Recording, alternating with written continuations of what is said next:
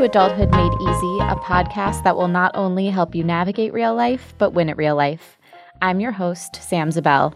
And our guest this week is incredibly cool and incredibly talented, but her job is a little hard to describe. That's probably because she doesn't have just one job. Instead, Veronica Belmont has many. She's an online video host, a writer, an MC, a speaker, a video producer, and sometimes a voice actor. And she's also a fellow podcaster. So I asked Veronica to join me today to talk about what it's like to create your own path, follow your passions and interests, and juggle all of those things at once. Welcome, Veronica. Thank you for having me. Thanks for being here. I didn't do the best job explaining exactly what you do for a living, but that's because I thought that you maybe have an elevator pitch or could sort of explain to everyone, you know, what you're juggling and what your answer is when someone says, "So, so what's your job? So what do you do?" Yeah, it kind of depends on the day. I mean, uh, you you did explain it very well. I, I wear a lot of different hats. Uh, most of them tend to revolve around video production, audio production, online media cr- content creation. But I also do a lot of random stuff too. Like I, I like writing fiction. I have done some voice acting, as you mentioned.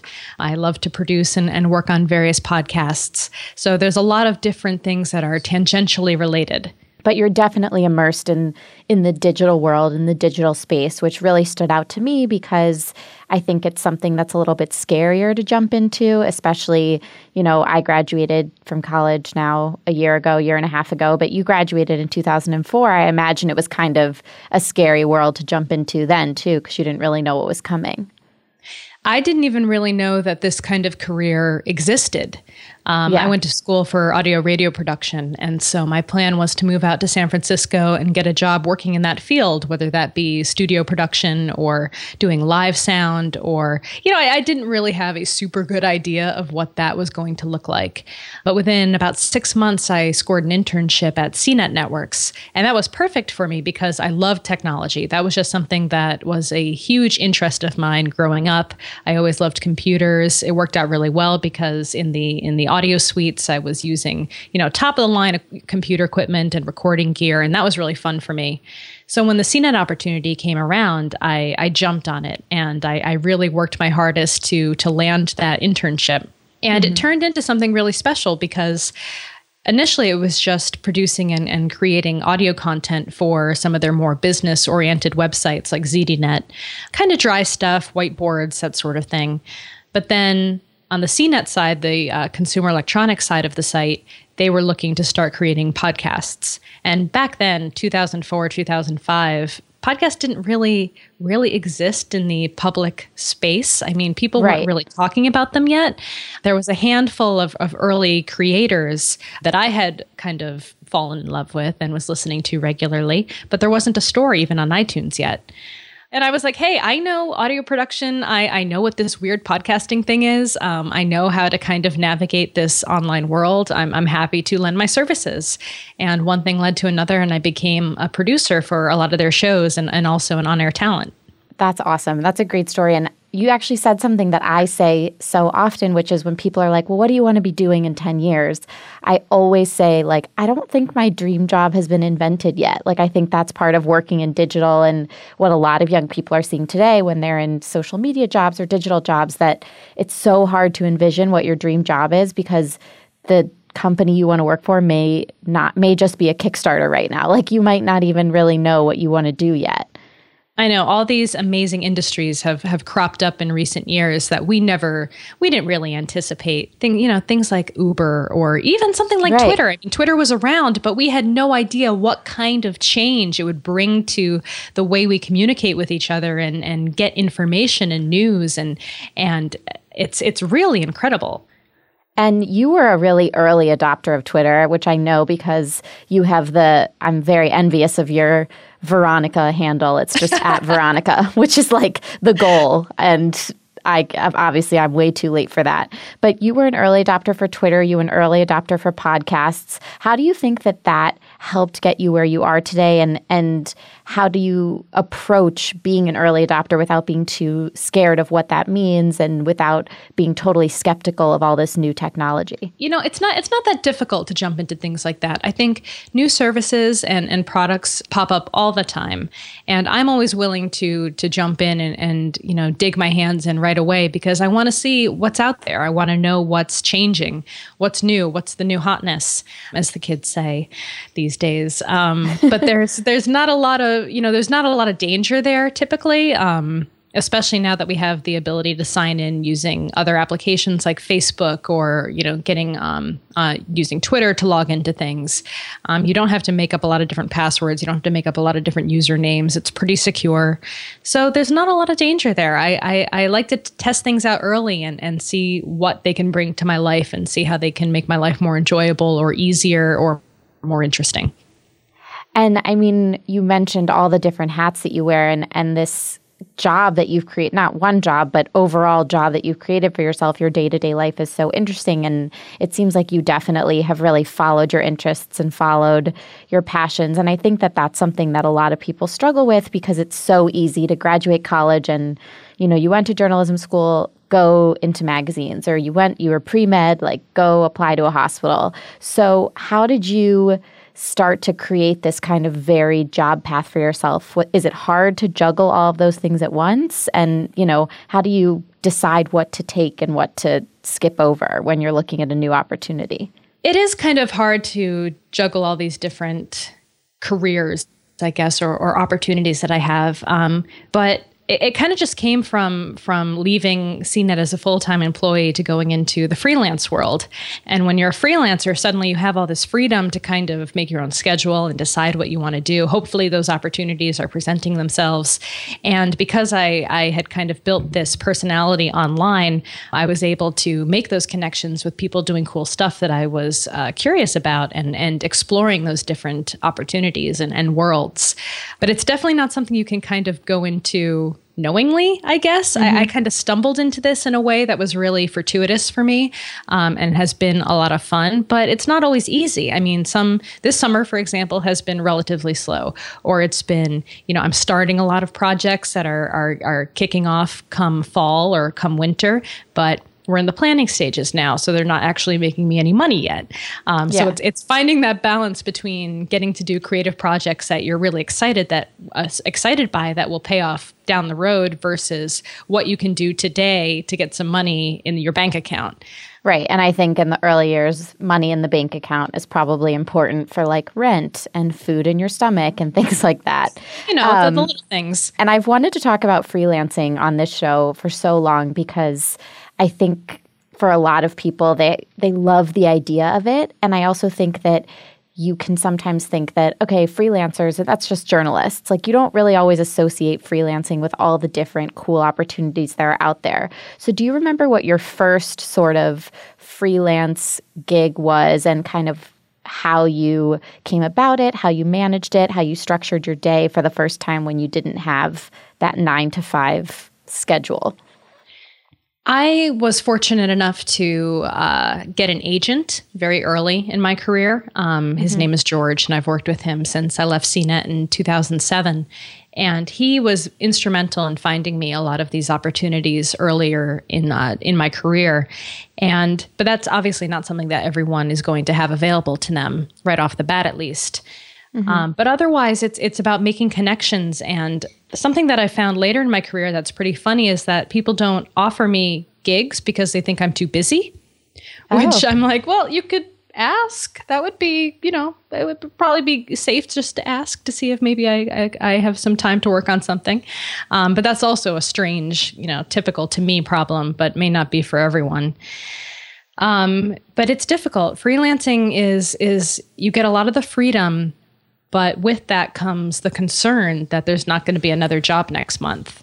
So it's about lining up things at, at regular intervals and and kind of believing in yourself enough to know that there will be another opportunity in in a month or in two months that's going to make up for the difference. But it, it's very difficult.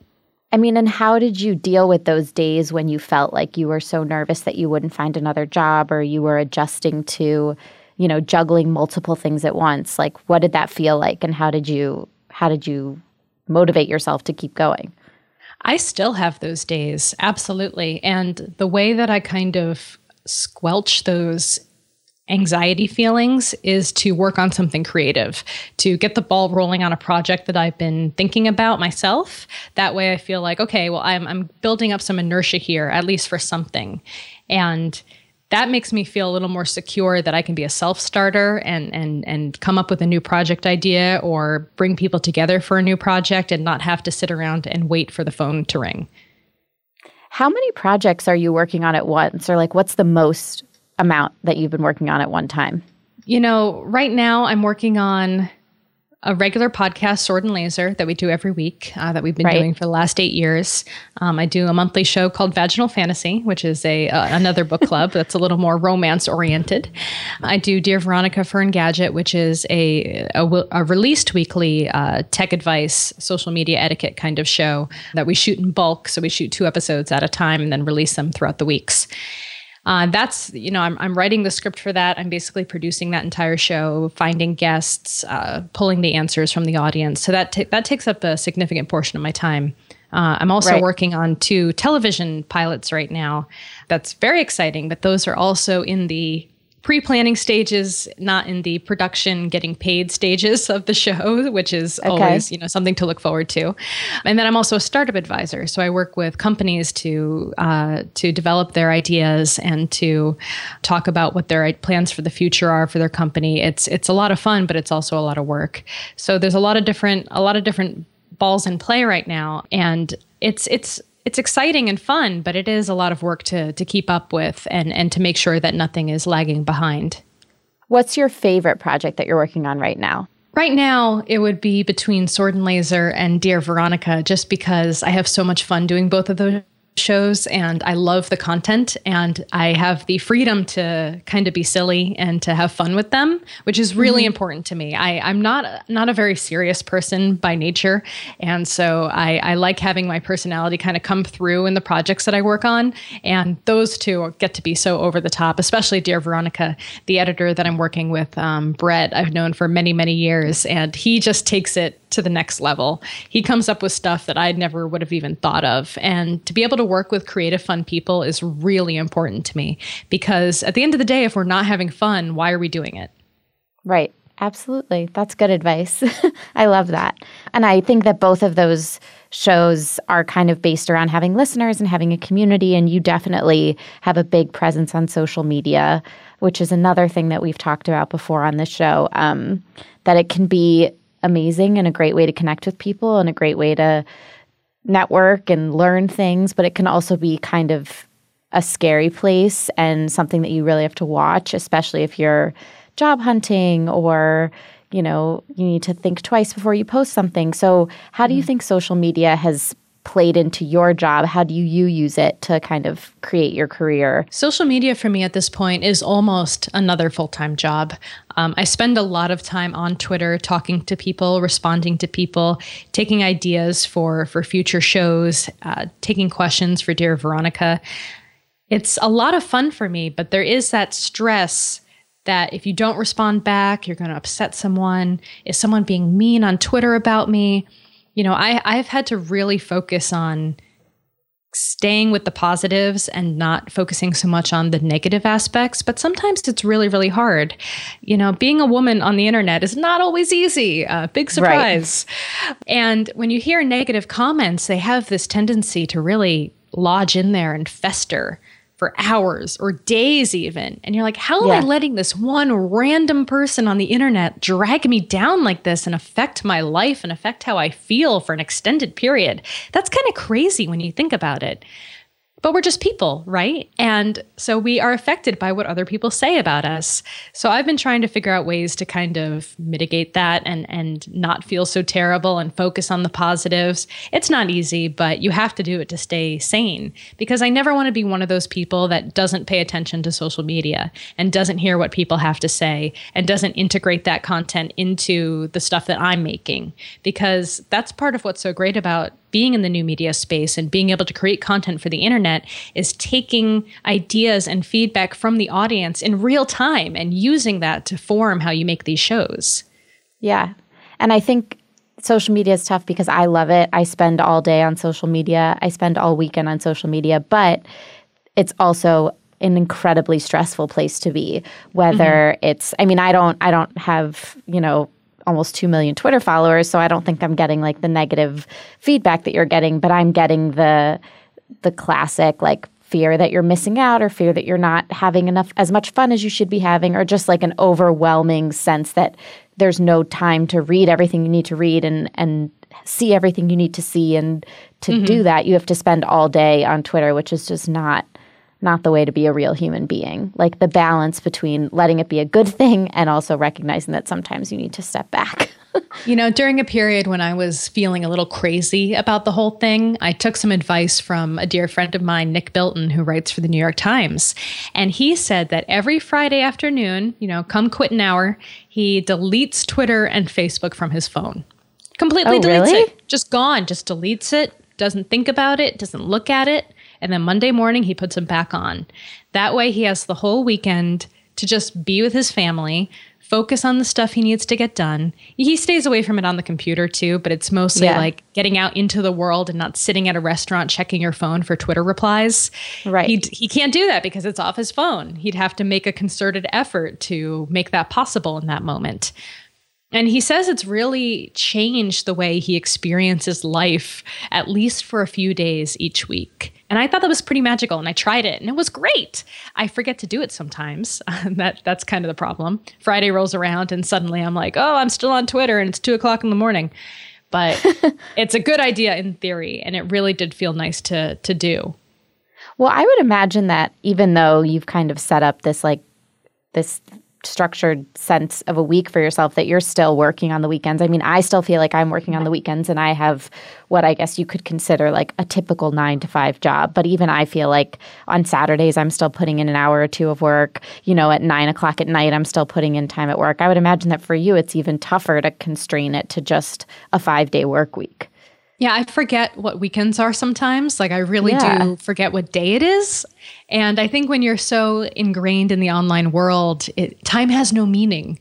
Like, there's always someone online, there's always someone awake to talk to, there's always emails coming in or emails to reply to.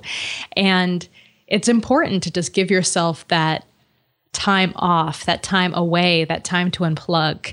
Um, I, I do that with my dog. We just go to the park. We'll go for two hours, and Sometimes I leave my phone in the car. And it's just nice to feel completely disconnected from the internet and just be in a space, enjoying the outdoors, enjoying the quiet and solitude, and not feel like you have to be plugged in 24 7. Right, which I obviously feel like I do have to be plugged. I just, I think, I don't think it's I feel like I have to. I just feel like I automatically am. And I think people like in my same experience and you know their first two years out of college feel the same way like you just feel like you need to be in touch with everyone and always answering emails you know from your boss because you're so young at the company that you wouldn't want to mm-hmm. let an mm-hmm. email go unanswered and you want to make sure that you're prepared for monday so you spend sunday doing work like i don't even think that i think it's just second nature at this point i don't know if it's, that goes away you know, maybe it's easier being a freelancer. I don't have the experience of working at a high pressure, intense nine to five environment where you are getting emails from a superior at that time of day. But yeah. I think it's really unfair. I think it's a really unfair amount of pressure that we've put on ourselves as a society to feel like we have to be constantly connected. And no one, guess what? No one's going to die if you don't answer an email you know, at seven o'clock on a on a Saturday night, it's it's okay. It will really be okay. I you know I can say that without having the pressure looming over me. Right. it's real easy for me to say who works for herself, but I think I, I, I wish people in positions of power would realize that it's an unhealthy environment to to create um, when you get upset if people aren't responding to emails at all hours. Right. And I am jealous that you're your own boss. That sounds great. But do you ever miss having a boss or having like a structured full time nine to five job? Like, is there anything, any time where you're just like, ugh, it'd be so much easier if I could just go to an office every day? Or are you totally in the freelance camp? I miss the community, but I feel like I get some of that by going into uh, Engadget every other every other week to shoot and to have meetings with my producer and, and with my crew. but I, you know, I don't really miss it all that much. It would mm-hmm. be nice to have work friends and and you know, quitting time is 5 p.m. You're done. You get stuff mm-hmm. like benefits and paid vacation and things like that. That'd be great. But the flexibility to kind of make my own schedule, like I went to yoga today at 10 a.m. No one stopped me. That aspect is is really nice, and I've come to value that flexibility very, very much. And it would have to be a really, really special kind of job to get me to go back. I think. Yeah, I feel like doing taxes would be kind of a nightmare. I feel like at taxes that point, are. oh God! Don't even get me started on taxes as a freelancer. It is a yeah. nightmare. That's what I would imagine. like I don't. I mean, I don't. Un- taxes are a nightmare for me as a person who just doesn't quite understand taxes. But I would imagine, from your perspective, it's like that's really a bad. It's a bad season. yeah, there was. You know, if I could go back and tell my younger self one thing, or or someone just graduating college, it would be pay your quarterly taxes. Know what that means. Uh, realize what you're be able to anticipate what you're going to make in the next year and plan accordingly because no one really told me that. And so there were years where I owed so much back taxes because I underestimated my quarterly taxes or just forgot to pay them. La la la, I'm a freelancer. Yeah. La la la. And if you're not really on top of it, it can become a nightmare. I, have been all set for the past couple of years. I mean, I, you know, I finally got a good accountant that I like. I figured out how the quarterlies work. I'm on right. schedule. I'm paying. I'm overpaying taxes at this point, but it, it is nice to get a refund at the end of the year instead of have to pay a lot of money. So that's that's my biggest advice to anyone looking to get into the freelance space is is come into it knowing how taxes work for freelancers. Yeah. And what advice would you give to someone who's currently in a full time job, you know, and just is ready, isn't liking it, isn't liking this, the having a boss, really wants to break out and follow, you know, one of their passions a similar way you did? Like, what advice would you give to them if they're feeling a little bit nervous about it? I would say start putting the hours in before you've even left your full-time job. If you're if you're going into a field that's similar, you probably have a lot of contacts already. I'm not I don't don't work on your new stuff while you're at your job obviously. That can cause a lot of issues. But, you know, in the evenings when you're at home, start thinking about what projects you want to work on. Start figuring out how the finances will look if you if you are taking some downtime to to focus on new stuff. Uh, make sure you have enough money in your bank account to to cushion yourself if the work doesn't come right away. These are all things you need to consider, and, yeah. and make sure you have some things lined up if, if if you can, and figure out what the next year of your life will look like jumping into freelance mode. How long did it take for you to feel like I've got this under control? This is this is going to be this can work for the next year, two years, three years, four years. I still don't always feel that way. Everything is always so up in the air. We recently bought a house here in San Francisco, which was a huge feat for us. It's just we've been looking for years and years. Thank you. But the downside is now I have a much higher mortgage than I had with rent, and that's completely throwing all the finances askew. And so I'm there's always that little sense of anxiety. I think unless you have the next year of, of booked gigs on your calendar, you're always going to feel that tension of, ooh, how, how's this year looking? Well, Veronica, it's been so great to talk to you. You are so fascinating, interesting, and I'm so excited to follow all of your projects, all 50 million of them this year and next year and in the next 10 years. And luckily, it's very easy to find you on the internet because of your early adopter handles. People just have to search Veronica on Twitter, Veronica on Facebook, Veronica on Instagram. It's great. So people have no trouble finding you. Yep, and, and all my stuff is collected over at uh, about.me slash Veronica. Perfect. Well, thank you again for your time, Veronica, and good luck with everything. Thank you very much for having me. Thank you for joining me today for Adulthood Made Easy. If you have questions or topics that you'd like me to cover in future episodes, just tweet them to me at Sam Zabel and I'll add them to my list. I'd like to thank our producer, Tim Einenkel. And if you enjoyed the episode, don't forget to subscribe and review in iTunes. I'm Sam Zabel, and I'll see you next time.